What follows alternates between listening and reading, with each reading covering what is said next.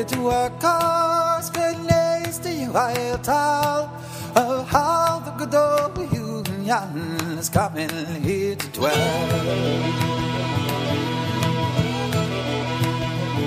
Tell me which side are you on? Which side are you on? Which side are you on? Hi everyone, my name is Fraser McGuire. I'm a member of Young Labour's National Committee and an active member of Unite Hospitality, which represents workers in one of the most exploitative sectors in the country. I'm really pleased to be chairing this event tonight, bringing together people from the forefront of the resistance to this rally, which is being co-hosted by Socialist Future in Young Labour and Labour students, and we're really delighted to be with you here today. Hundreds of you have registered your interest in advance of this event, and many more will be joining us on social media as we end Arise Festival 2023. More and more people are fed up with paying for a crisis that we didn't create, a crisis created by the reactionary Tories and the profiteering bosses. As part of the growing resistance to this, tonight we're bringing together a wide range of voices to stand in solidarity with all of those fighting for a better future. Please, as the event goes on, donate to the link provided so Arise Festival can continue hosting these important events and make sure you support the other campaigns and links put in the chat throughout the event. Please also make sure to follow Socialist Future on social media, as it's vital that we maintain left-wing voices within the Labour Party's youth wing. I'm pleased now to move on to hearing to these voices from the front line against Tory attacks, coming together to amplify our collective power and also coming together to put the case for a socialist future where public need comes before corporate greed. I'm now going to move on to our speakers. First, we have Zac Vallely, uh, a PCS young member and branch secretary of the London branch of HM Passport Office, who were on strike for five weeks in April and May. Over to you, Zac. Yeah, so uh, as said, uh, my name is Zac. I'm uh, I'm a rep um, with PCS. Um, I'm based at London Passport Office. Um, because of our rules about impartiality, I need to make it clear that I'm speaking my capacity as a PCS rep and not as a civil servant. So um, PCS is the main union um, for civil servants. Um, we represent about 193,000 um, public and, and civil servants at the moment. Um, and we've been in um, a dispute with the government over paying conditions for most of the last year. we often face some difficulties as, as PCS that many in the public think of us uh, when they think of civil servants, think of bowler hat wearing Sir Humphreys sat in smoky rooms, kind of making up rules, uh, not really doing any work. But that's really, really not um, true. Uh, a lot of our members are incredibly hardworking public servants, very dedicated to what they do. Um, and our pay situation isn't uh, in line with what Sir Humphrey um, used to get either. Um, many of our workers are working in admin grades in um, frontline offices outside of London, job centre, HMRC, passport office, uh, delivering services that the public relies on um, three and four civil servants are uh, paid under um, £40,000 a year. Um, so because of that, we were hit by um, rising the cost of living very hard, and our membership really struggled with it. Uh, we were given a two percent pay rise last year when inflation was uh, soaring at more than ten percent. Um, that led to significant hardship for our members, um, thanks to research that PCS did um, around um, the difficulties our members were facing. We found that one in twelve of our mem- uh, one in twelve civil servants, um, that's forty thousand, were using food banks. 45,000 were claiming in work benefits that as civil servants we administer ourselves. Uh, in the passport office, um, our staff are enabling um, thousands, if not millions, of uh, British holiday makers to go on holiday every year, but unable to afford holidays ourselves. Um, and we, many PCS reps, will, will, be able to share horror stories of uh, members of staff coming to them um, in tears, not knowing how to pay their bills, not knowing how to balance their budgets, and um, the only help they get from our departments is a cost of living pack because uh, the money just wasn't there for them.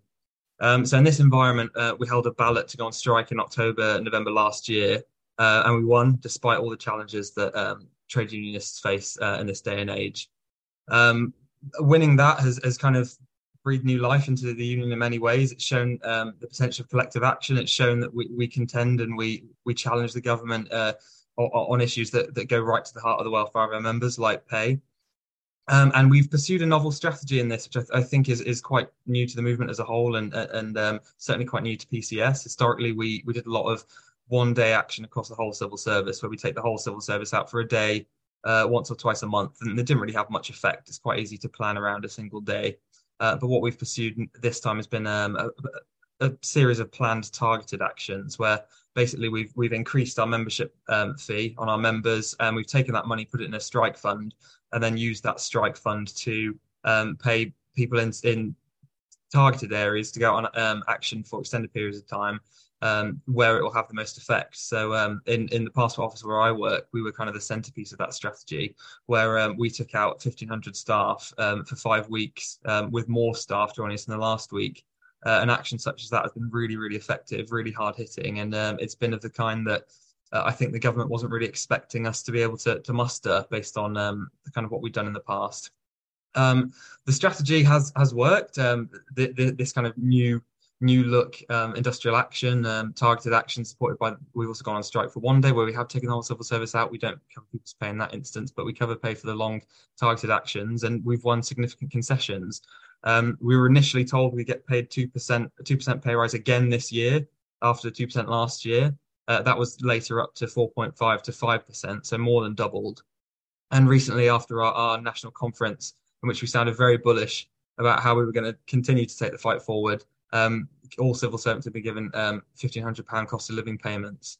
Um, we're also really proud of our um, our ability. Um, the Conservative government was elected in 2019 with a manifesto promise to cut civil service redundancy terms by 33%.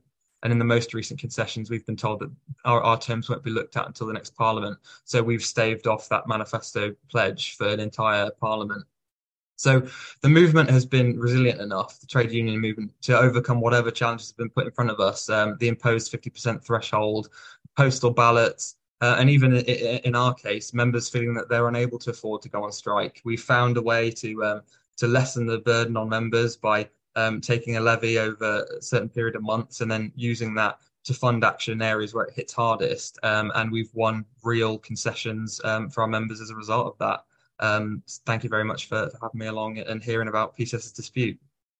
Thank you very much. That that's really inspiring to hear from. Not just how hard you're fighting back, but that you're also showing uh, the strength of taking industrial action and how being in a union, taking that action can win as well, which I'm sure is inspiring to a lot of people watching. Um, next, we're going to go over to Patrick Foley uh, from Arise Festival volunteer team, who's just going to speak to you all for a few minutes. Thank you, Fraser. And yeah, great to hear from Zacko. It's always really positive hearing the first-hand frontline stories of uh, people taking action and who've been winning over the last 18 months, you know, really inspiring stuff. I just wanted to take a couple of minutes just to thank everyone who's taken part in Arise over the last month. You know, it's been a, a fantastic month long people powered festival. We've had thousands of you register, even more watch and tune in the streams. And it's just been a really inspiring thing to be a part of and see our movement come together around all these key issues for the left. I'd like to mention some of the key ones we ha- held even at the beginning are, defending our right to resist. Uh, we've had some really quite thought-provoking socialist ideas sessions on Gramsci, on uh, Sylvia Pankhurst. We've had things on the climate, solidarity movements, on the case for Labour Party democracy. All these amazing sessions, and it's been just a privilege to have so many of you take part in them.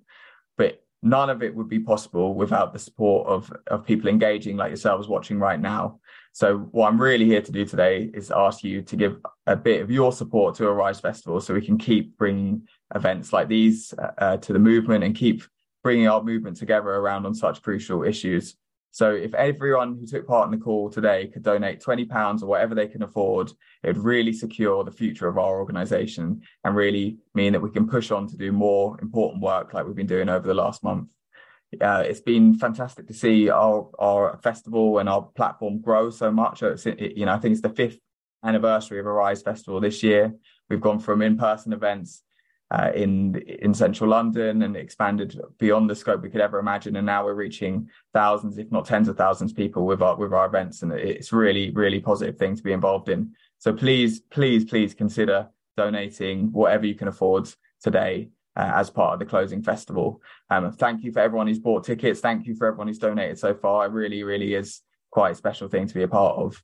I'd also like to just mention that we want to get as much out of this festival as possible. And once these events happen, they're not gone. The amazing politics that goes on within, the the amazing lessons that we can learn from the senior academics, from the leading trade unions, for everyone who's been involved in it, is still there. And you can still engage with it. So if you've missed any sessions, go back and watch them on the YouTube. Go and listen to the uh, to this Spotify, to the podcast on Spotify or on Apple Music or wherever you get your podcasts, and just get stuck in. You know, it's really, really great stuff to be involved in, and and there's so much that we've covered over the last month. And I bet, you know, even the most committed of you, I bet you haven't been there for all of it. So do go and have a look, uh, look back through what we got up there. There'll be a few links. And I will just end on this one final plea. Please, please, please do what you can. Uh, donate to the Rise Festival. We also have an option to become a friend of Arise Festival with a monthly donation just to really ensure that we can keep bringing our movement together. So thank you so much for the time, Fraser. And um, back to you and enjoy the rest of the session.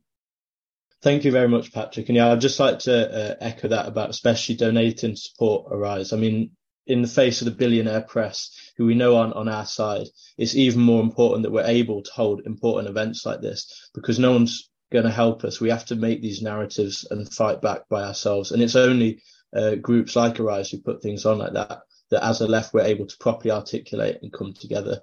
Um, next, we're going over to a fantastic member of the SCG and a fantastic member of Parliament who's going to speak to us, uh, Rebecca Long Bailey, uh, MP.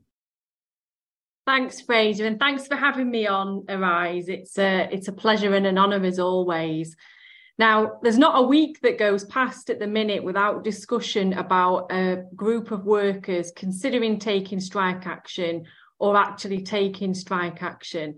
And this week's been no different. And I just want to make the point that we all know workers don't want to be on strike. It's a last resort. And the reason that we're seeing so many workplaces taking strike action now is because the government hasn't listened to them when they've raised the alarm on low pay, erosion of their terms and conditions, and also concerns about the safety and future of their sectors. They're desperate they feel that no one has listened to them and they can't take any more.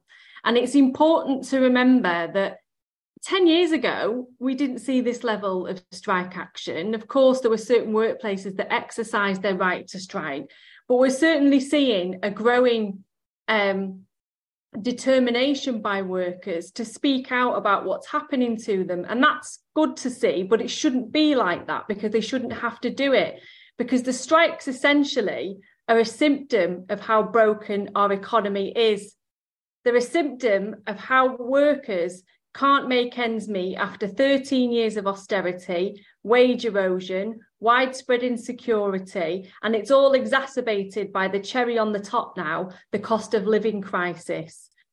Now, when we look at the cost of living debate, it's been quite exasperating for many of us, I think, over the last year with soaring inflation and interest rates. Instead of government support or actually tackling the root causes of inflation, we've seen calls for wage restraint. We've heard the Prime Minister say that we just need to hold our nerve as millions are struggling to survive and people are now at risk of losing their homes and livelihoods.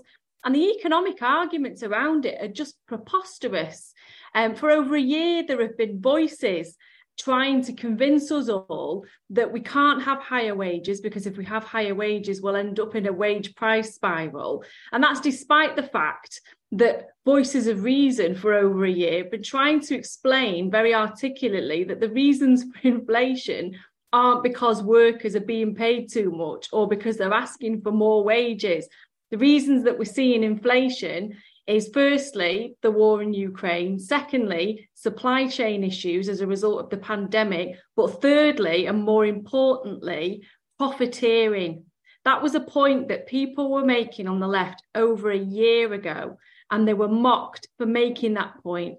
Yet, interestingly, yesterday, the Bank of England suggested that some retailers are jacking up prices or failing to pass on lower costs to consumers as a way of increasing their profit margin. And even the IMF, not especially left wing um, in terms of their uh, their kind of general policy direction, they actually said yesterday that rising corporate profits were the largest contributor to Europe's inflation so the arguments that have been made by many across the left for over a year are now starting to become mainstream. But now that they're mainstream, are we going to see the responses required to actually tackle that? And so far, we haven't seen anything at all from government. We've not even seen a recognition from government that inflation has been caused by profiteering or greedflation, as many like to call it. Now, as a movement, there's a few things that I think we need to be calling for. The first is that we need to make sure that we have short term support for people urgently. And that means looking at things such as price controls, um, or even supermarket agreements to temporarily provide minimum or maximum prices for set specific goods. Some are doing it now. As Sainsbury's announced it this week, but I don't think it's happening across the board. And, and these controls are effective uh, on a short term basis. But we also need to make sure that we're seeing action on things such as rent as well. So rent controls certainly need to be something that's explored by the government before these rents spiral out of control and people start to lose their homes, which is happening in many big cities as it is already. Now, on mortgages specifically, the government has been really, really complacent in terms of how they responded to it. Now, on the Labour side, we've been asking for lenders to swap to interest only mortgages for a short period of time and lengthening terms of mortgages. And that's that's good. It's all well and good. But for many people extending their mortgage terms just isn't feasible most people borrow up to the hilt to get their first home and they get the maximum mortgage term possible usually and then remortgage after that every time their deal runs out sometimes extending the term of their mortgage and in many cases, lots of people's mortgages run out when they actually retire. So they don't have the ability to extend their mortgage. So any mortgage extension puts them at risk of losing their home later in life when they're less likely to be able to get another job when they've retired and they probably won't have uh, a considerable amount of income. So, what do we do about this? Well, this week, one of my constituents said to me, they said, We bailed out the banks when they needed us why can't they repay some of this and bail the people out now when we need them? And that's a really interesting proposition. And it's one that John McDonnell has been exploring already over the past few weeks.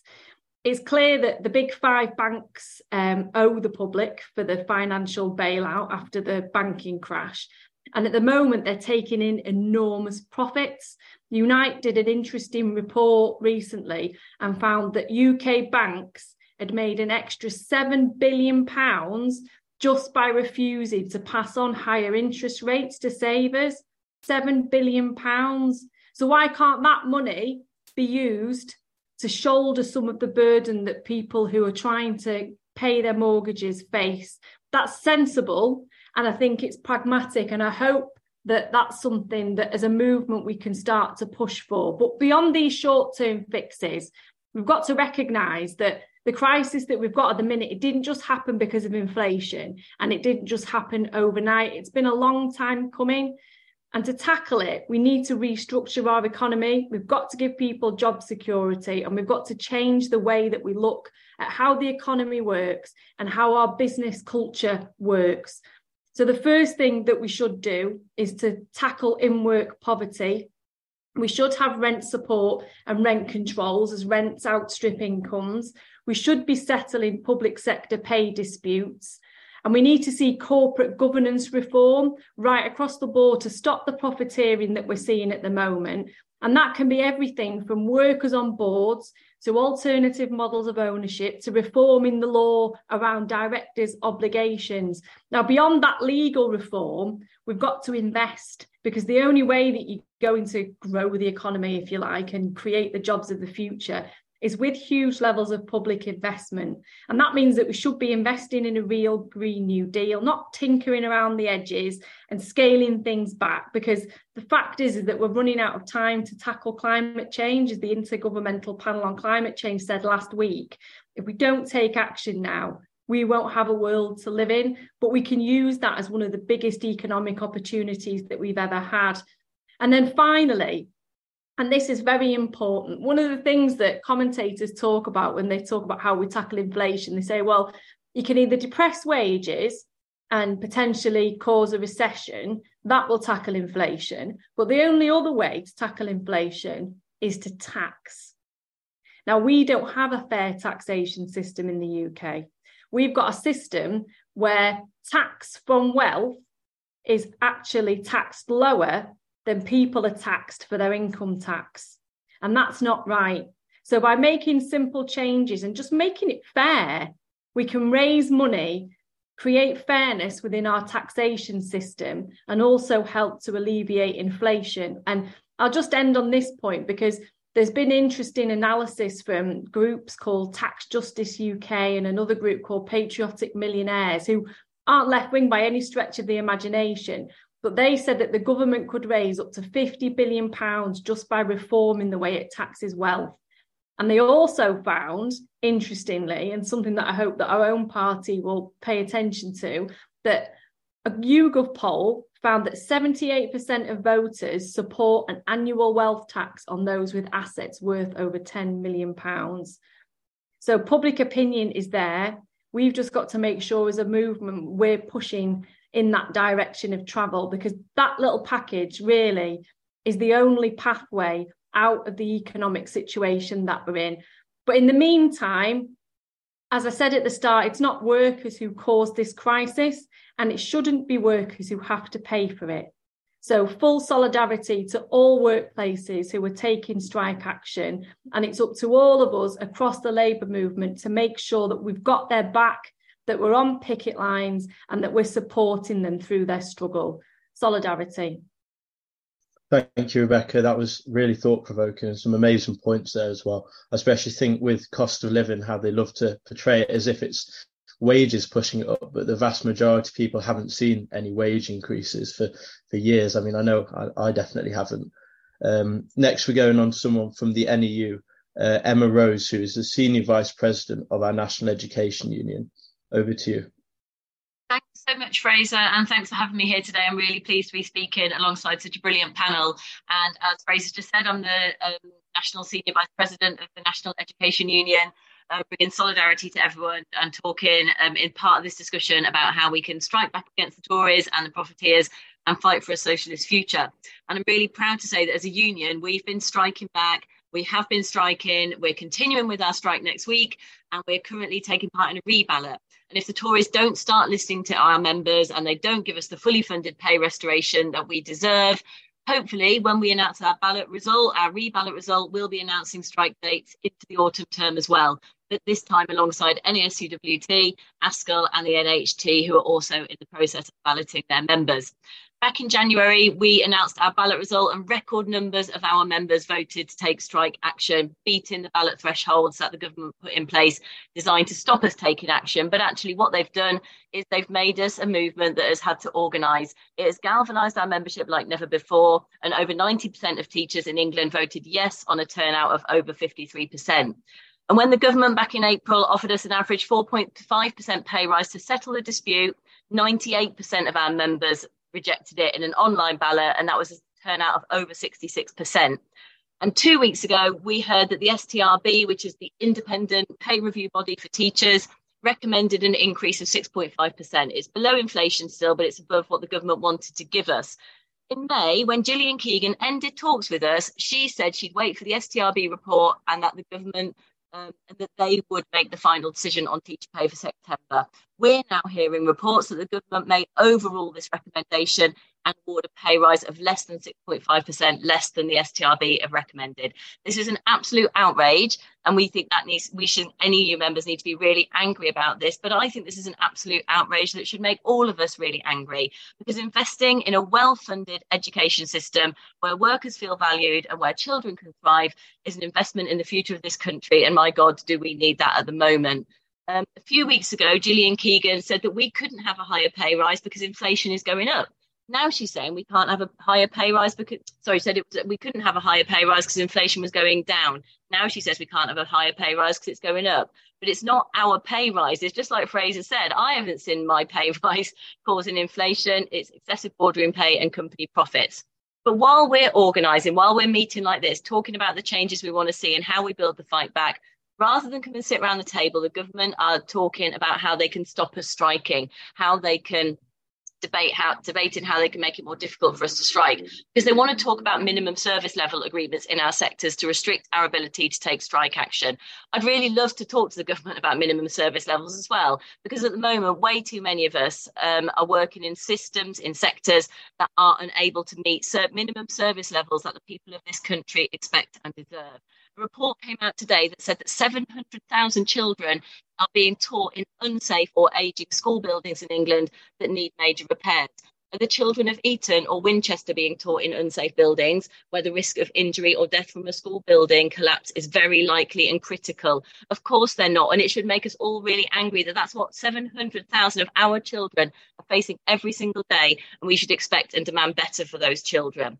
So, what we have in common, everyone, all the striking workers here today, is that we're striking because we deserve a pay rise. And we shouldn't be shy of saying that we deserve to be paid a wage that means our members don't have to resort to using food banks to feed their their families, a wage that reflects reflects our value. Just like Zac said, our members also want a wage that means they can afford to take their families on holiday this summer. Yes, we fight for bread, but we fight for roses too. And we've seen time and time again what this government values, and it is not us and it's not our public services. So we're striking for our dignity to be paid properly as workers, but we're also striking because we've seen the sectors that we work in brought to their knees by 12 years of austerity. And just like Rebecca said, just the, word then, the alarm, we are sounding the alarm bell um, that the services the public rely on, our NHS, our education system, our postal system, our communication system, all of our systems and sectors that we rely on, our fire service, um, are in danger of disappearing or changing beyond all recognition. And we're saying that we cannot carry on like this. And when all the unions and all the people that are represented here today represented different sectors stand up, sound the alarm bell, vote to go on strike, and tell you that their system is in crisis, the public need to start listening and we need to make them listen. So we're striking back against the Tories. We're fighting for a socialist future by building our unions in the workplace. Just like I, I think it was um, Zac said, you know, activity builds the union. Um, it builds confidence in the union. Since we announced our strike action in the NEU back in January, we've gained over 60,000 new members. That's 60,000 people who believe that they have the power to make a difference. 60,000 people who, like me and so many of us here, believe that the way we change society, the way we build a fairer world for everyone, where our workers are valued, where our systems work properly for everyone, not just for the rich and the wealthy, where we welcome refugees into our country, we don't demonize them and push them back at the borders. The way that we build that fairer society is by building our unions in the workplace this is a government we've got at the moment that they're out of depth, they're out of touch, and very soon, hopefully, they'll be out of office. But it's not going to happen without us fighting back. It's not going to happen without us coming together. And it's not going to happen without us building in the workplace, having those conversations with our colleagues in our unions, building the unions and building the strikes and the fight back. So, solidarity with everyone and looking forward to fighting alongside you for a better world and a better society that works for everyone. That's brilliant. Thank you so much, Emma. And I'm sure a lot of us will be joining our NEU comrades on the picket lines once they come out. I know I will be.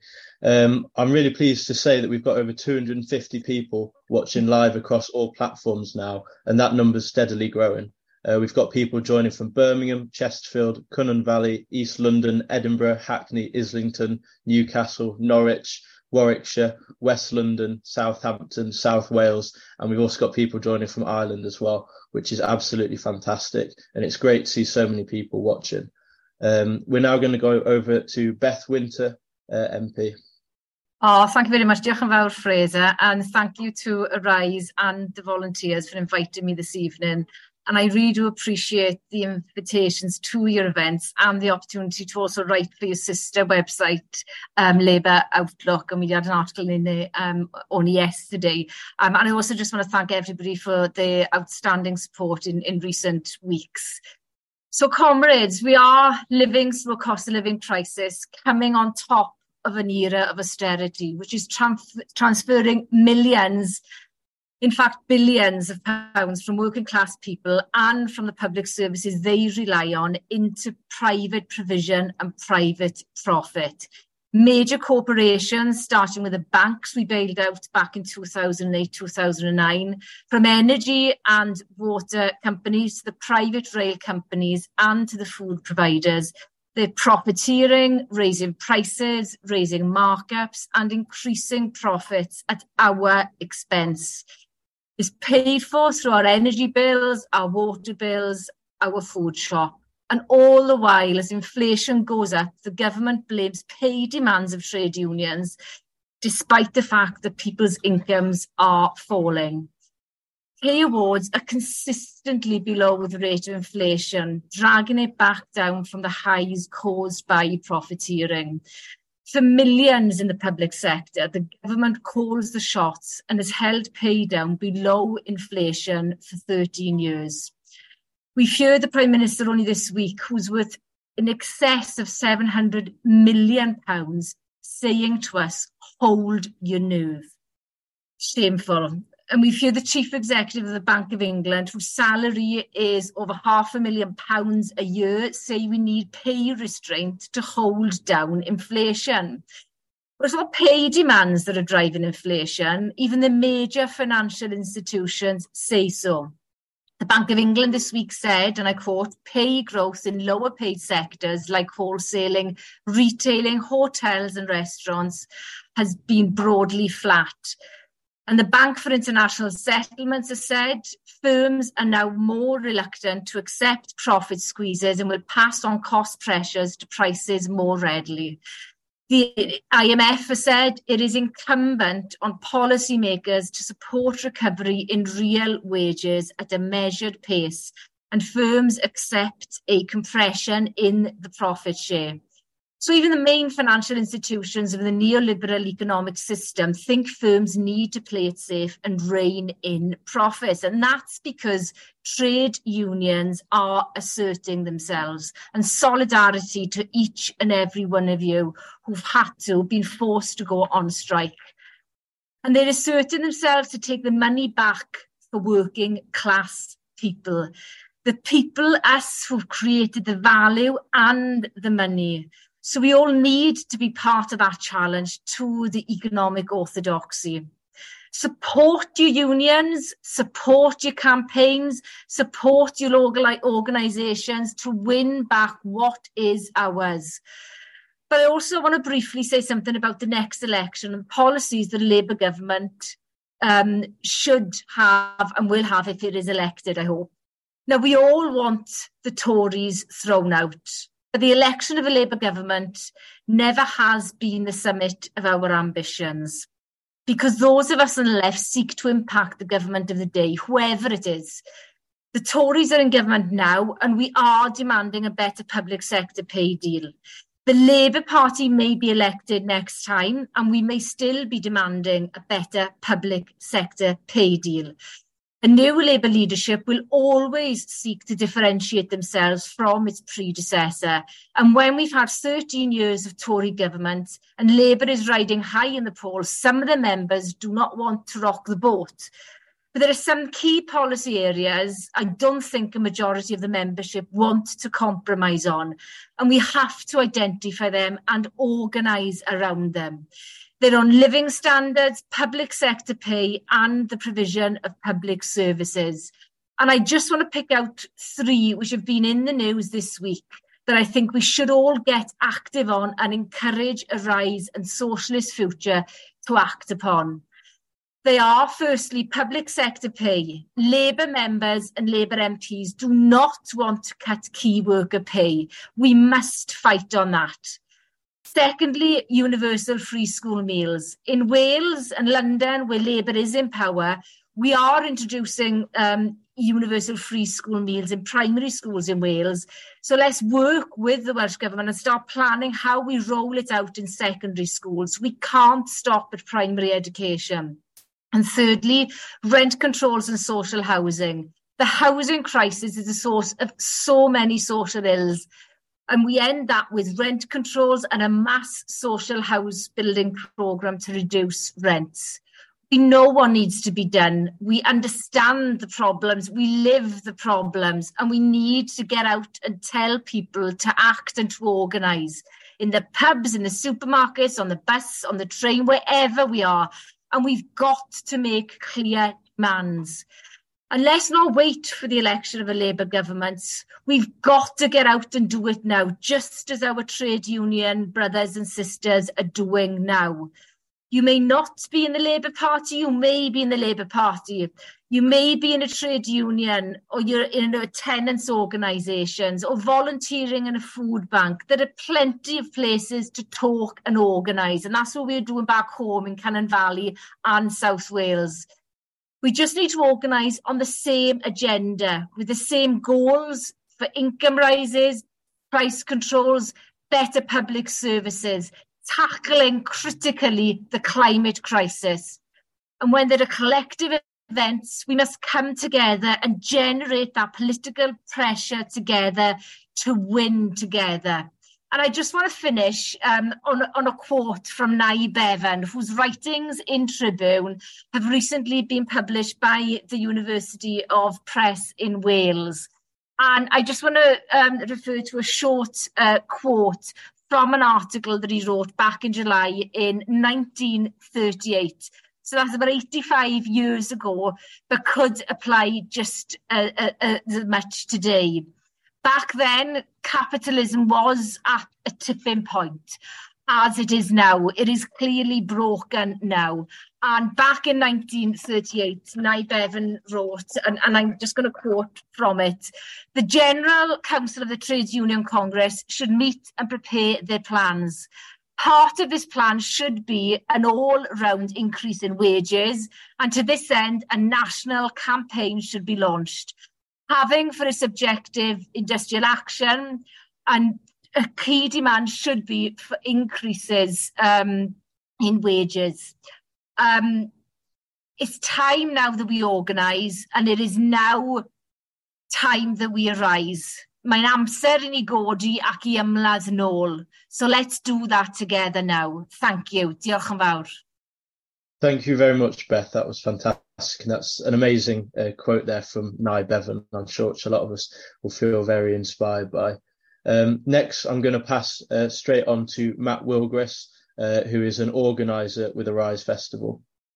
Thank you, Fraser, and it's great to have you and the uh, Socialist Future comrades co-hosting this with us, livening us up, which is something we all need after a long month, I'm sure. And um, thank you to all the speakers as well. I'm going to start with a quote as well, which is, the most revolutionary thing one can do is always to proclaim loudly what is happening. These words from the great socialist Rosa Luxemburg are so relevant to the situation we all face. We need to loudly proclaim what is happening, what our broken economic system is doing, and how deep the crises we face are. The ruling class offensive here, as our speakers have outlined, is massive, ongoing, and set to get much worse. We already have a human and social catastrophe. 4.2 million children in poverty, at least 270,000 people homeless in England, and more than 1,300 people in the UK died whilst homeless last year. And everyone knows how bad the wages situation is. But as today's speakers in the PCS and other unions are showing, they aren't getting away with it and they mustn't be let off the hook. And that's why with these events, we support and give a voice to all people resisting, including those on strikes and all those vital social movements. And also to those young workers and students fighting back, which is why, as I said, we're so pleased to have Socialist Future with us today Those, I would also emphasise the importance of our socialist internationalism and climate activism. Some of you will have heard that the great Peruvian campaigner Hugo Blanco passed away this week, a living connection with struggles in Latin America from Che Guevara's time to ours, and one of the first self declared eco socialists. Two quotes from him say a lot about what we must do. The first is this Capitalism systematically perpetuates attacks on ecosystems that threaten the reproduction of life and its continuity. Forest fires, water shortages, and poisoning and natural disasters are the result of this system's contempt for life. We can't delay backing radical solutions to climate catastrophe or backing militant movements for climate justice. Our very future now depends on it. The second quote, where he was speaking with regards to Latin America, is this Our countries are by no means independent Today, they are ruled not by a colonialist country, but by the World Bank, the IMF, and the corporate multinationals which plunder the planet. And that is why today we stand with all those fighting for a different world in Latin America and beyond, and a socialist future where people and planet, not corporate profiteers, come first. As Patrick said, this year's Arise has been bigger, better, and more radical than ever before. Now let's make the rest of 2023 a time of wave upon wave of resistance where we put our values of solidarity, peace, and unity into practice. Thank you. Thank you, Matt. That was brilliant. And I think a lot of us are going to leave uh, this year's Arise Festival having taken a lot of uh, important lessons about solidarity. Uh, and a lot of us have learned how, again, we can go away fighting harder. And it's only by fighting together that we can win together. Um, the next uh, speaker needs no introduction, uh, but I'm going to pass you on now to John McDonnell, uh, MP. Over to you, John. Can you hear me all right? I'm down in um, Bournemouth. I'm at um, speaking at a rally this evening with um, uh, uh, uh it's the RMT conference down here, and I'm with this sort of relatively unknown first-time speaker. Do you want to see who it is? Hello, how are you doing? Greetings. Mick and I are about to go on a platform outside. The local constituency Labour Party have organised it. Look, I'll, my three minutes are going to be fairly straightforward. Okay, I just want to follow on from what Matt has just said um, about the state of the country. Really, 14.5 million in, in poverty. Matt said about 4.2 million kids. I think it's about 5 million now. Two thirds in households where someone's in work and so they're in poverty because of low pay. And people forget we've still got 2 million pensioners living in poverty as well. And if you're if you're disabled or if you've got a disabled person in your family, you are living in poverty almost automatically within the society that we've got. So it's, it's my view is just get angry. You need to get angry. It's 13 years of austerity, but also we need to confront the economic arguments they're throwing at us at the moment. And the issue is this basically when the banks crashed, and I'll be saying this later in the hall, when the banks crashed, everyone saw how the system worked. There was a, a casino out of control, bunch of speculators making fortunes at our expense, gambling with our money. And there was a sort of a window of opportunity where people understood what was going on and we could have built on that. We didn't. And what happened was we lost the argument because the argument wasn't being put by the Labour Party at the time because we were still adhered to neoliberalism. And then Osborne came along, and instead of the banks being bankers being blamed for the crash or the banks, it was working class people who got blamed, or the Labour government for spending too much on nurses or education or whatever. And instead of the bankers paying for the crash, it was working class people who paid for it for 13 years of austerity. That's what the Tories did. And we've not got to allow that to happen this time round. We've got to win the intellectual argument as well. So when they tell us that actually we're facing a wage inflation spiral, we've got to absolutely confront that. There's a really good uh, young economist called Isabel Weber, and she's done the recent papers on inflation. It's worth getting hold of them and looking at them. And what she's saying basically is what we've been arguing for for the last 18 months this is not how can it be a wage inflation spiral when wages are below the rate of inflation? What this is is a profit inflation spiral. And the reason those profits have arisen is as a result of the mismanagement of the economy as we transition out of COVID. What Isabel says, and is I think is a good, a good lesson, really, you look at history of how you manage crises. When we had a crisis in the Second World War, and obviously the economy was devoted to war rather than to production, to transit out of the war economy, what happened was the economy was collapsing around our ears, right across Europe, and there were shortages. And as a result of that, prices started to go up. So, what did the Attlee government do? It's exactly as, as, as Beth has just been arguing for. You control prices and you prevent profiteering. And even the Tories in the 1950s continued on with price controls and with an excess profits tax that the Attlee government brought in. So what's happened now? We're coming out of COVID. Production c- collapsed across Europe as well as in, across the globe. Supply chains broke down. So of course there were natural supply. Well, there were bottlenecks in the supply of the goods that we rely upon, food, energy, and all the rest.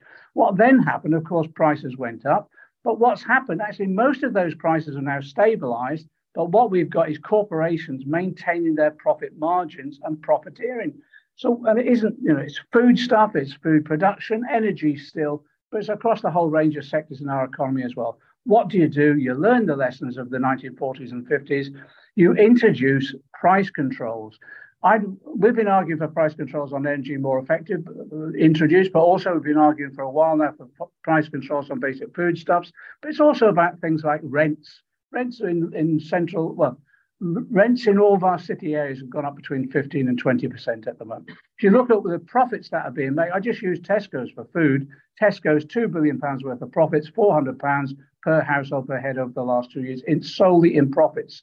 They've been giving massive dividends out to their shareholders, but also they've been doing share buybacks to increase their bonuses. All of that is absolutely profligate. So, what we need simply is a government that will manage us through the transition.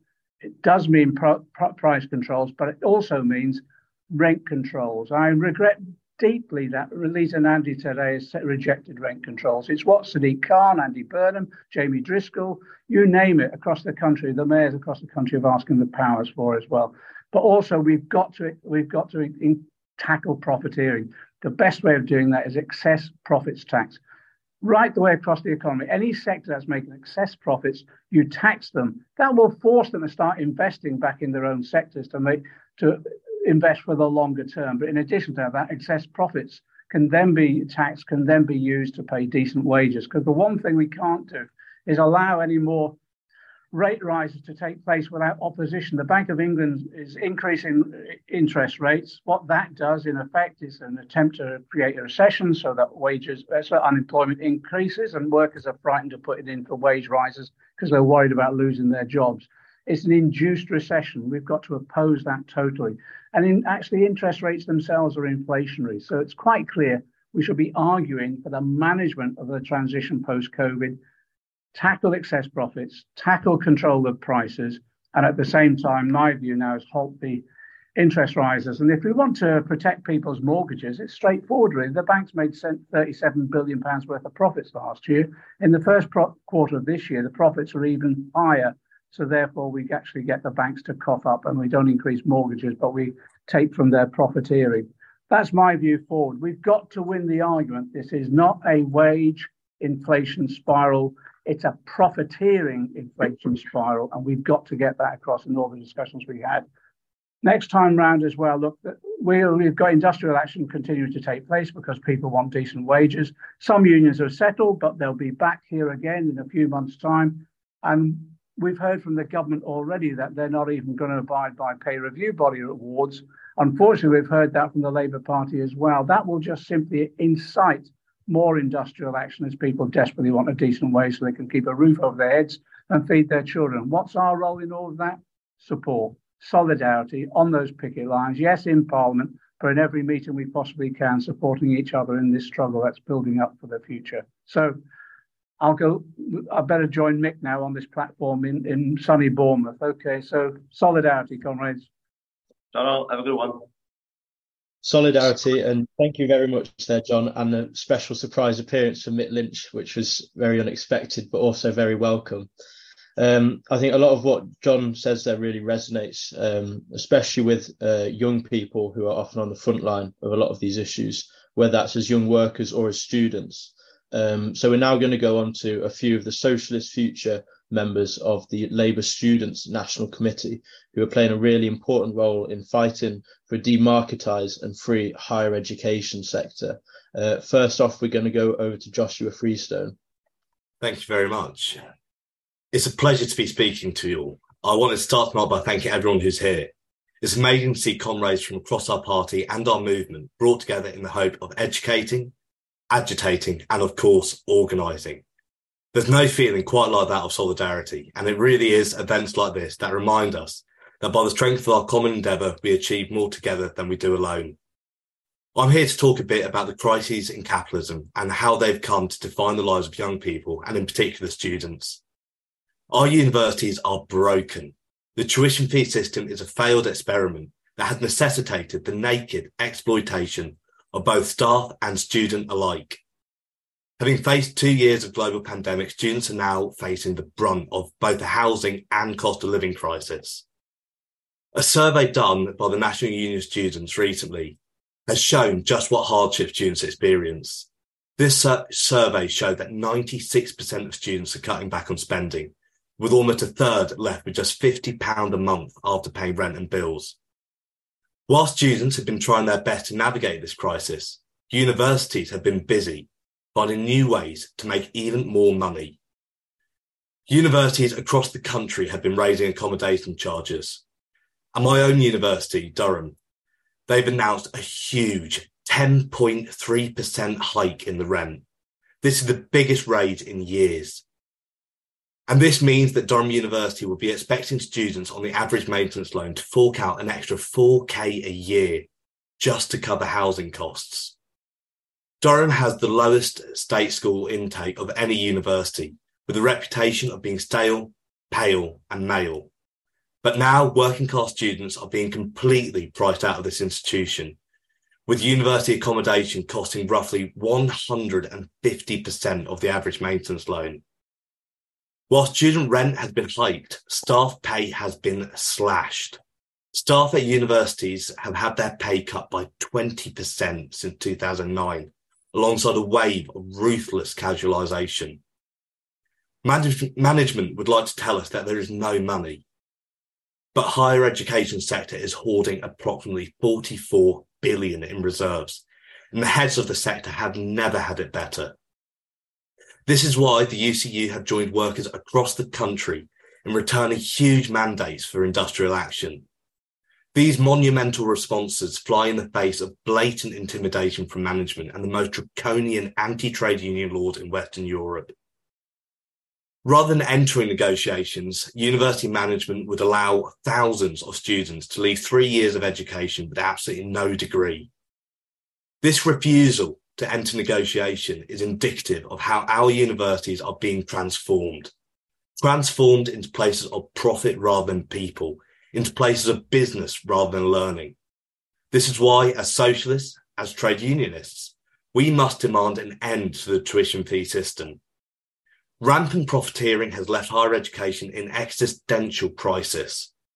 Yet, as far as the Tories are concerned, students are simply political footballs to be deployed in their cynical culture wars. Our universities are broken. Student debt is rising and staff pay is declining. Yet the government has no answers. But shamefully, neither does the Labour Party leadership. Keir Starmer's recent commitment to the failing tuition fee system is an abject betrayal of all the students who have tirelessly campaigned for our party. This is symbolic of how higher education and students are repeatedly overlooked and undervalued in British politics.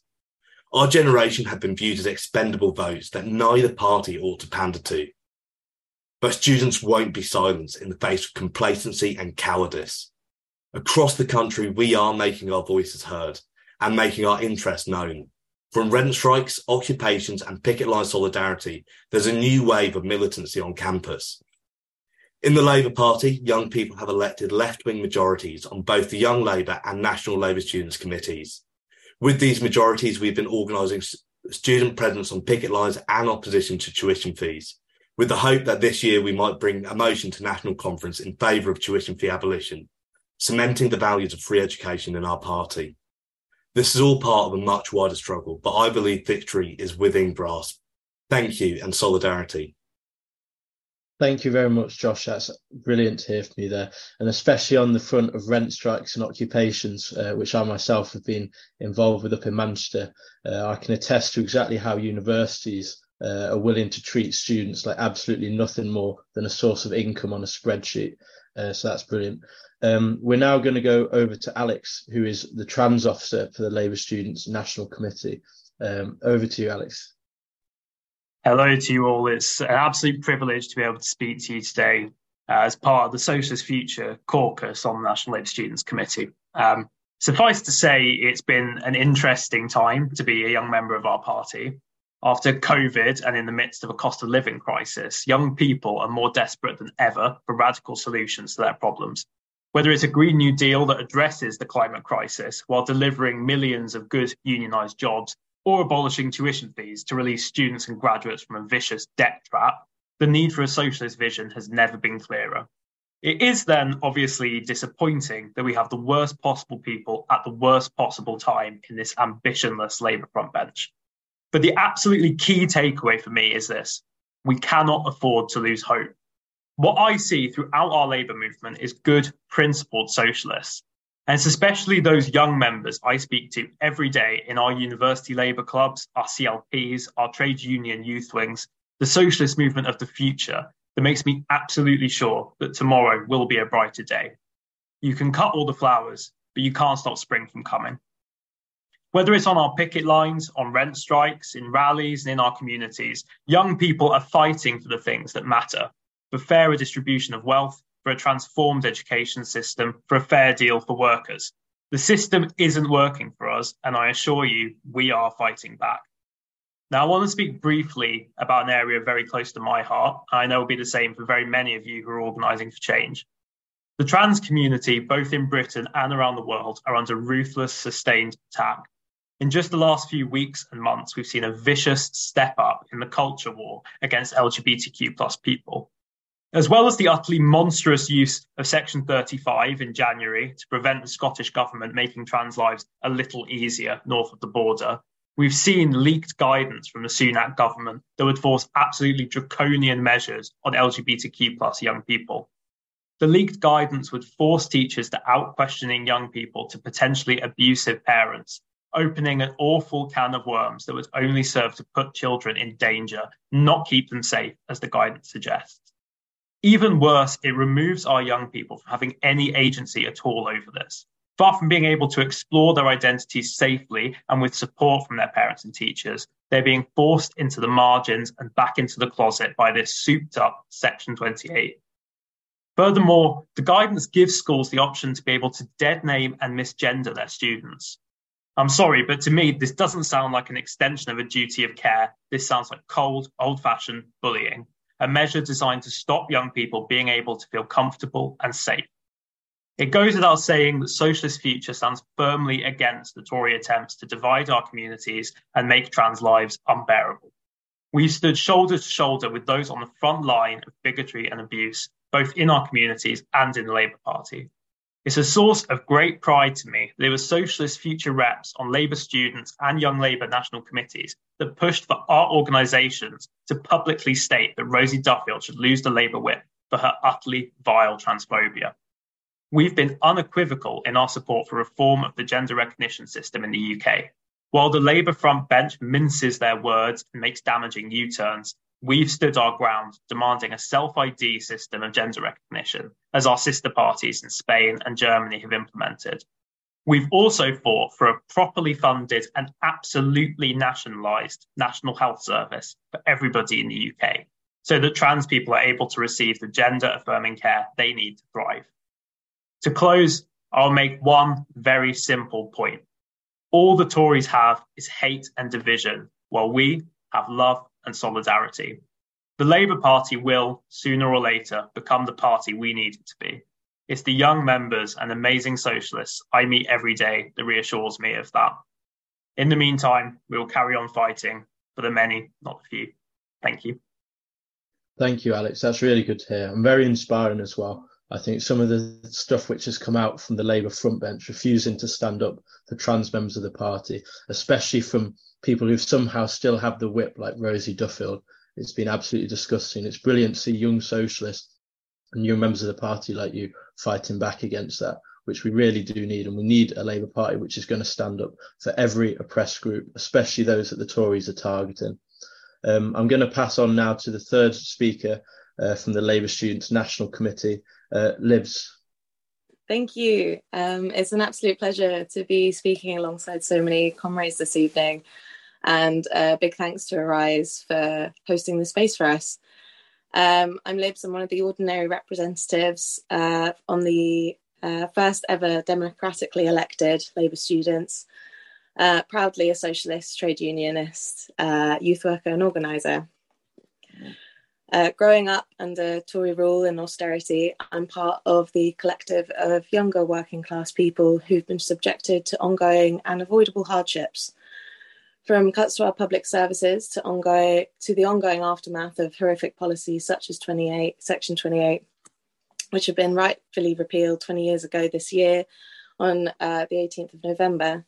As a youth worker i see how these issues that impacted my generation are only worsening for the next i'm from norwich a city where people across many causes have been organising against the right-wing ideology policy and media vitriol while it can feel like there's little space for socialists in mainstream party politics at the moment, Through community organising and collaboration, we continue to build the fight back.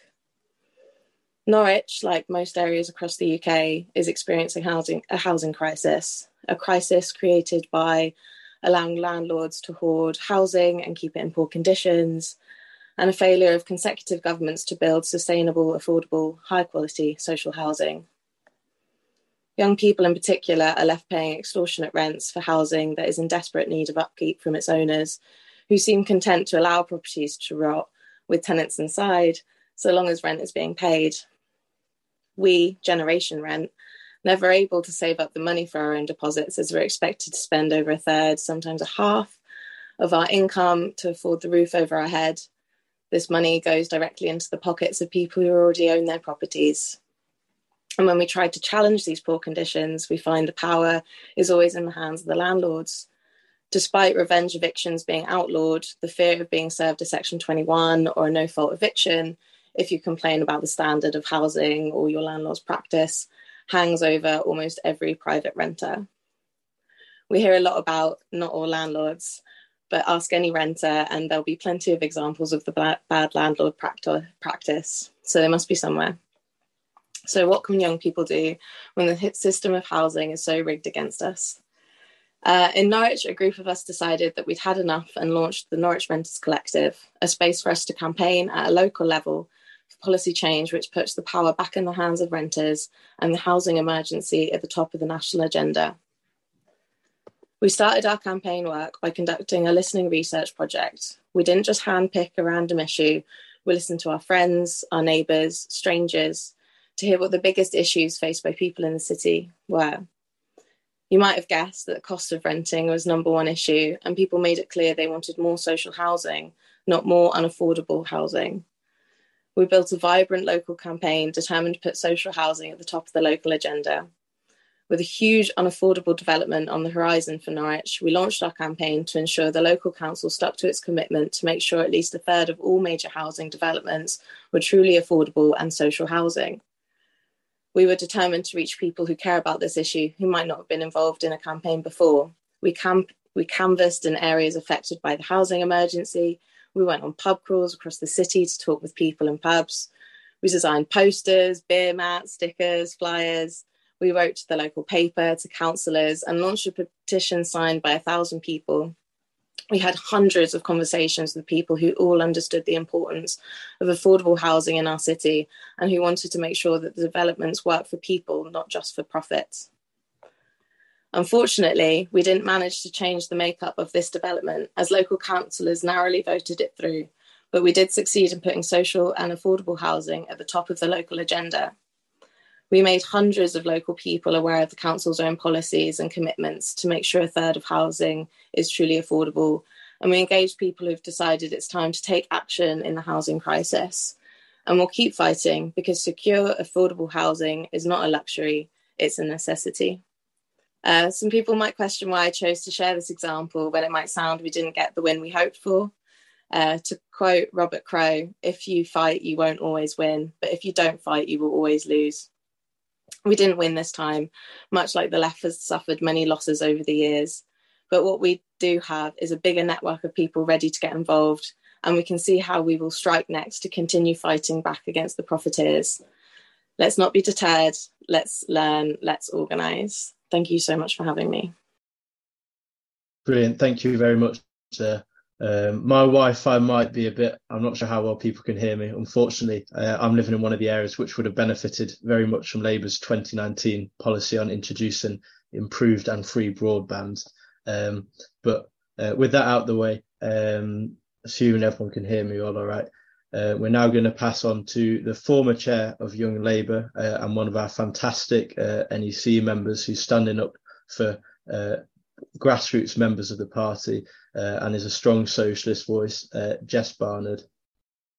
Thanks so much, Fraser, for that lovely um, introduction. Um, it's really nice to be here today, and um, and it's events in partnership with the Socialist Future. And when we launched it um, a number of years ago, I was certainly a bit younger, but um, there's just no way we could have known the scale of the opposition that we were going to come up against. You know, whether that's from the Tory attacks uh, on our civil li- civil liberties or the Labour rights attacks on democracy, and of course on socialists in our own party. But you know, we've heard already today there are some brilliant activists still organising and still fighting, and I think we can all take heart from that. And it's wonderful to be sharing this platform with the those activists activists today. Um, I had planned to talk to you about some of the incredible struggles taking place among striking workers and the wins happening across the sector. Um, but as a new kind of urgent bill is moving through Parliament, I think it's um, important today that we, as a movement, take some time to um, understand this bill um, and to take some action together. And that is the anti boycott bill and the legislation that's moving through Parliament. Um, the government's anti boycott bill, which will return to Parliament at the start of next week for its second reading, it threatens to erode local democracy, it restricts freedom of expression, and it completely undermines campaigns for social and, of course, for climate justice. Um, a huge coalition of nearly 70 civil society organizations made up of trade unions, charities, NGOs, faith groups, climate justice groups, human rights groups, solidarity organizations, um, all coming together and calling on MPs to reject this dangerous bill in Parliament. Boycott and divestment have been long used to campaign peacefully for progressive change in this country and around the world. They are important tools for accountability and for core elements of freedom of expression, which should be protected in a democratic society.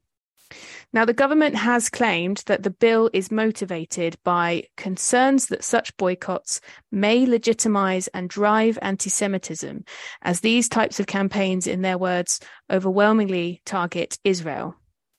Now, we have to be really clear these claims are wrong and they are intended to stoke fear and, of course, division. Any boycott that discriminates against a section of any community would already be illegal under equalities laws. The call for BDS is a call that has come from Palestinian civil society and aims to pressure those who are complicit with violations of their rights.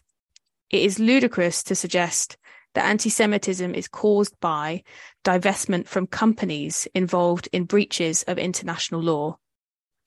And that's what this is. And such rhetoric draws a false equivalence between Jewish people and the policies of the State of Israel and the treatment of and treats Palestinians by a different standard to any other group. There is a long and proud tradition of BDS campaigns, including the Bristol bus boycott in 1963 to protest against a company's refusal to employ black or Asian bus crews, the campaign by women in Britain to reject sugar produced on slave plantations during the 19th century, and of course, divestment from fossil fuel companies. Millions of people in Britain, including many local authorities and universities, were part of the boycott movement to, to end apartheid and con- contributed to the creation of a democratic South Africa Africa, and that was celebrated by anti apartheid leaders, including Nelson Mandela. At the time, similar restrictions were introduced in an unsuccessful attempt to stifle these acts of international solidarity. Had the anti boycott bill been in place then, it would have forced public bodies to do business with that brutal, racist, and criminal regime. And we all know how wrong this would have been. This is a bill that affects everyone and all of our rights our right to protest, our rights to organise, and our rights to demand better. And every voice across civil society should be united against this bill.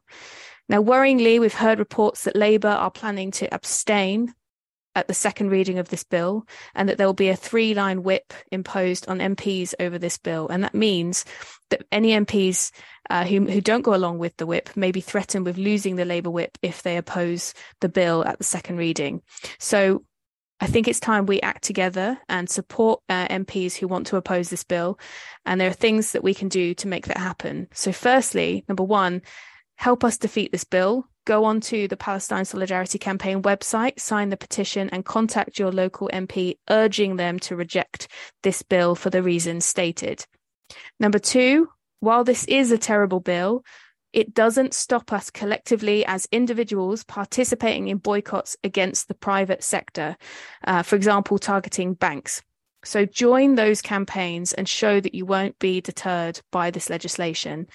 And thirdly, speak up as Labour members and make clear that you support boycotts and that you expect the Labour Party to defend our civil liberties against this deeply authoritarian and far right conservative legislation. Thank you very much, Jess. That was really, really good. Um, and also, I think there's a lot we can take away from that action wise, where that is researching how we can personally get involved in boycotts, lobbying our MPs, and as Labour Party members, actually speaking up to make sure that we are supporting those civil liberties, which are so important. Um, we're now going to go over to Kate Dove, uh, who is the co chair of Momentum. Uh, Kate, over to you. Hi, everyone, and thanks, Fraser. Um, it's an honour and a pleasure to be here to speak tonight um, on behalf of Momentum as the co-chair. As you can probably tell by my accent, I'm from Gateshead in the northeast, um, and I currently work uh, supporting trade unions in Parliament. So solidarity. I'm extremely proud to be where I'm from, but as a region, we've been hit particularly hard. The first time ever, my mum is a well, she's a teacher and she's struggling to pay her basic bills. My little brother's desperately searching for a job whilst battling the DWP for universal credit and my grandparents are bearing the brunt of our broken social care system. It's vile situations like this, and much, much worse, are now expected to be the norm because, quite frankly, something has to change.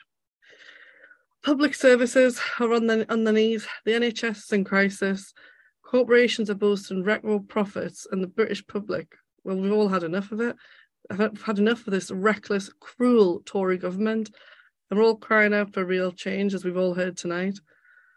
And the evidence shows that our policies remain overwhelmingly popular. Let's not forget Labour's insurgent 2017 general election campaign, and more recently, electoral successes of socialist local governments like from Preston to Broxtowe to, to Worthing.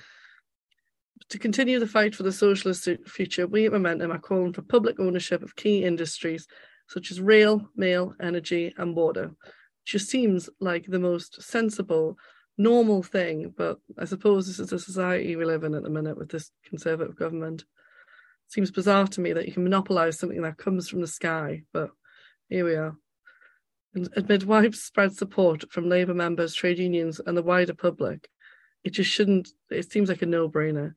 So it's vital that we leverage every tool at our disposal to campaign for transformative policies from the NPF to Labour conference to fight the Tories head on. Universal free school meals to a publicly funded NHS, transformative policies only boost rather than hinder our electoral chances. So, comrades, let's not lose heart. The reason the leadership has to resort to purging and bureaucratic manoeuvres, from Jamie Driscoll, uh, which has happened in my region, to Mick Whitley, a great friend of mine, and to Lauren Townsend, just an excellent comrade, is that our agenda is popular and urgent. Well, there, bizarre, cold microwaved, reheated Blairism is just not up to the crisis facing Britain. And whether it's in Young Labour or the Socialist Health Association or Time for Real Change or Labour students, we're still securing victories. We need to remember that. And at Momentum, we're focused on building for the long term, whether that's through our political education programmes a new organising network or the organising roadshow that's kind of fo- fo- focused on like bolstering our bases in local government and beyond. We need to keep fighting for change. And I won't keep up too much of your time tonight because I know we've heard some great speakers and I know there's a few coming up. I can see one of my friends, Sarah, uh, which I'm looking forward to hearing from the strikes. Yeah. Um, and so I'll finish with this quote from the late, great Tony Benn. Hope is the fuel of progress, and fear is the prison in which you put yourself. So keep the faith, keep that hope and solidarity. We're all here together. Thank you. That was really good to hear from that. And I think there's a lot of important things that we can take away from there as well. Um, we're now going to pass over to James Braithwaite from RMT Young Members Network, which I'm sure is going to be great as we've got RMT action upcoming. And I'm sure a lot of us are going to be standing alongside RMT members on those picket lines. Over to you, James. Hey, Fraser. Hi, comrades. I just want to give you an update on our dispute at the moment. Currently, we're in two big disputes. We originally were in three. That was on Network Rail as well. That has been settled, although that will be restarting again next year when that pay deal ends. However, we're still in two, two disputes. First of all, we're on a dispute with train operating companies. This is a dispute that's been probably having the most strike action. It's the one that I think most people outside London is going to be feeling the real brunt of. We've got currently planned strike strike action at the end of July. At the moment, we're in a situation is where the government has given us a terrible deal. They want us to go to a, to accept a two stage agreement. The problem with the two stage agreement and the current one is that what we'd have to do would accept have to accept the first stage. Would have to say the dispute's over, and so would not be able to, to engage in any more strike action, even though the second stage would be, be have to be negotiated still. This would completely disarm us. This would mean that our members would be massively disadvantaged in the in those negotiations and would probably see a huge attack on our terms and conditions in those negotiations because that is what we're facing. That is the commonality within all these agreements and what's being put on the table in front of us all at the moment. Our T's and C's are completely under attack. They want us to work more. They want us to work for less. They want us to, to work horrendous shifts. Some people moving on to 10 hour shifts. People being forced to do weekend work when they don't want to do weekend work. You know, and this is something that's very universal. I work on London Underground. Obviously, that's where I know more about what's going on. And currently, our dispute is uh, massive and complicated. And, you know, we're currently in a stage where essentially two things are going on at once. We've got, first of all, the pension dispute. This is about, uh, currently we're on what is no, uh, known as TFL pension fund. TFL pension fund is one of the best pension funds in the country. Undeniably, it's uh, I paid very little into it, and the employer paid a very large amount into it. But they want to move us off that into the local government pension fund. This would, could see our contributions possibly double. It would also make us liable if that pension fund fails. And now, as that that has been rumbling on, and that has been what's mostly what we've been going on on, on for strike action over the last year. But now, as we move on to in this new stage, currently we've entered pay negotiations, and as a result of those pay negotiations, the company has only offered four percent. Obviously, that has been completely rejected out of hand, and at the moment we're in a stage where we are waiting to see what happens. Those talks are going into ACAS, and you know it's going to be very long and very fraught about what's going to happen. You know, we are in a stage where our T's and C's across everyone on the railways is just completely under assault. Uh, TFL just this month have said that they want to completely negotiate our entire, all our policies. That's literally everything from uniforms to uh, resting, resting days, to lunch breaks, to even practices at work, how long we're actually taking on jobs, everything literally wants to be completely renegotiated. Now, the company originally said they wanted to to uh, just not even write them yet, but just have the unions say that we're going to agree to them, agree to these mental changes that no one really knows what's going to happen. And obviously, all the unions have gone around and got no. So now they're going to have to sit down and go page by page, line by line, and negotiate hard on those policies and make sure that we are not being, our terms and conditions not going to be any worse off than what they are currently. And this is the thing, you know, we can talk a lot about why this is happening. You know, obviously, inflation, COVID completely led to a serious um, fall in passenger numbers, and that's true. But now we are seeing the fact is these all train companies across the entire board have seen their passenger numbers back to normal. That means they are increasingly in the position to give workers proper agreements, but that is not what's going on. What we are seeing is the Department of Transport leading these negotiations, forcing us not forcing onto the table agreements that the unions cannot accept. They are agreements that will, will are always below immensely below inflation. They're agreements that are always attacking our T's and C's. They're agreements that are leading to redundancies, large scale redundancies. At TFL, people know about the loans we've had and the fact that that that these loans have come with an immense amount of um, terms and conditions themselves, and part of them is things like introduction of driver operated only trains, which is a completely ludicrous idea. We run a Victorian underground system. You cannot have uh, driver only train um, uh, automatic trains on those. It's just never going to happen. That's just not how this um, this system works.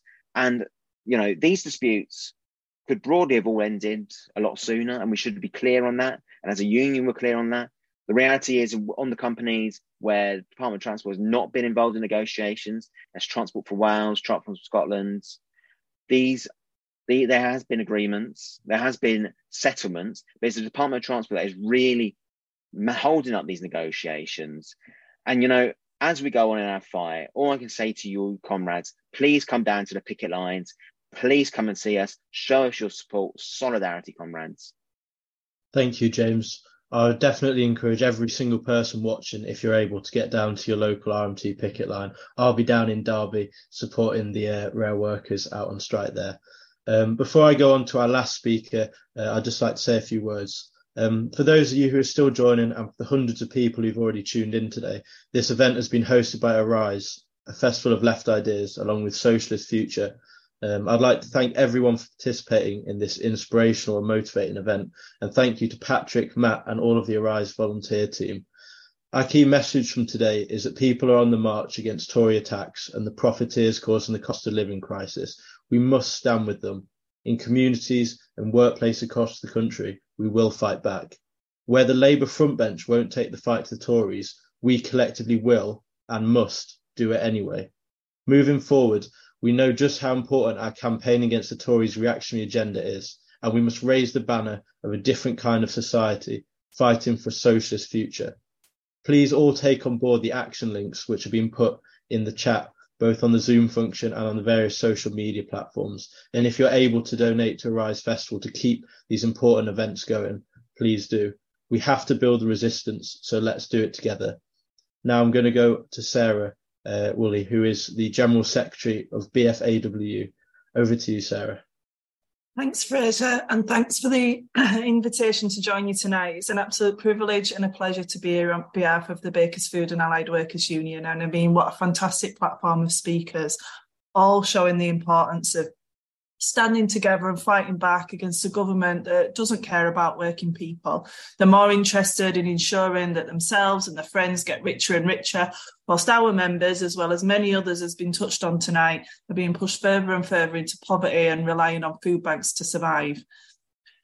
There's going to be plenty of you watching tonight who have been involved in industrial action over the last 12 to 18 months and are either still going through that process or have settled, at least for now, and as Becky, as others have said, no one chooses to take strike action lightly. And it should be a clear message to the bosses and the government that as a class, we are no longer willing to be told to put up and shut up. And we at the Bakers Food and Allied Workers Union absolutely stand with each and every single one of you. There are some like our members in Liverpool at Allied Bakeries and, and Burton's Biscuits in Blackpool who have just started balloting, who are just starting their journey. And I, I couldn't be prouder of our members doing that and making that stance against employers that have made millions through the pandemic and pay their shareholders and the CEOs dividends that our members wouldn't earn in years. And I'd like to thank everyone who has donated to our megaphone fundraiser to support our striking workers in Liverpool. Look out for more dates coming soon. There are others who will be watching who haven't managed to reach the ridiculous but purposeful thresholds set by the government not least of which RCN members who found out yesterday that they hadn't. And a huge shout out to Holly for all the work that she'd done. I know she was supposed to be a speaker tonight. Um, uh, it's not been without the trolls and other disgraceful behaviour before towards her, but absolutely phenomenal sister. To those RCN members and others, I know that you'll be absolutely gutted, but know that you've inspired so many others to stand up and demand better people outside of our movement, and let's face it, over 70% of working people aren't in it. They have learned that trade unions aren't just this greedy general secretary baron person that we're often called by the right wing media, but the very people in our communities who spend hours every day caring for our sick friends and family members, who have been shocked at the state of the NHS and poor pay that you've had to endure and agree that you, as nurses, just like food workers, posties, the various public sector workers, education, railway workers, retail workers, bus drivers, and the many other key workers, deserve so much better than barely scraping by. And that they are starting to understand that it's the CEOs and the government and their friends who are milking millions, uh, making millions on the back of workers who are starving and going cold that are the issue and not the people that are taking industrial action. And I've got an ask, you know, use that anger and that frustration at not meeting the threshold to grow our movement, as that is the only way that we are going to physically strike back. If you're a trade union member watching tonight, how active are you in your branch? Have a, have a look in the mirror. Are you involved in your local trades council or one of the many fantastic and phenomenal community organisations that are working towards the same goals as we are? And I want to set you a challenge. If you are a trade union member, go away, make a union member this week, make another one next week, and continue to make members, not only for your union, but when you're getting on the bus, going to the supermarket, into your local Greggs, talking to your postie, encourage them to join their union too, because we've got to work together across the movement to build our movement. It isn't easy. Some conversations will be difficult. Not everyone thinks like we do. Not everyone is left wing that we will talk to, and there'll be some challenging conversations as a result. But we absolutely can't shy away from them if we're going to make a real difference to our lives now, but to the lives of the generations of people that follow us, our kids, their kids, and their kids. If you're watching and you're not in a trade union, join one and get active within it organise your workplace, or if you're not in a workplace, because there are many people that aren't working, organise in your community. Friends, our movement is a minority in the working world. There are more people not in unions who don't know or don't understand their rights than do. And it is our duty to organise those people, show them the value of coming together collectively as a movement to demand and force better, because that's the only way that we're going to change things. Together we are strong, we are powerful, and we just have to believe it. And that starts by having a conversation tomorrow morning about joining a trade union. Solidarity to everyone that's watching, everyone that's in dispute, and I will see you on a picket line soon. Thank you. Thank you, Sarah. What an amazing end to uh, Arise Festival and to this rally. Uh, a massive thank you to you and all the other speakers uh, today, and a massive thanks to everyone who's watching, whether you're on Zoom or any of the social media panels. I think there's so much that we can take away from this. No one's coming to save us. We have to organise and we have to fight and we have to win together. If you're able to donate to Arise, to keep them able to be holding sessions like this in the future, please do. And whatever you can, like Sarah said, have those conversations with people, whether it's in the uni, union, whether it's in your workplace or your community, because only together can we build a movement that can fight back against the Tories. Thank you everyone for watching tonight.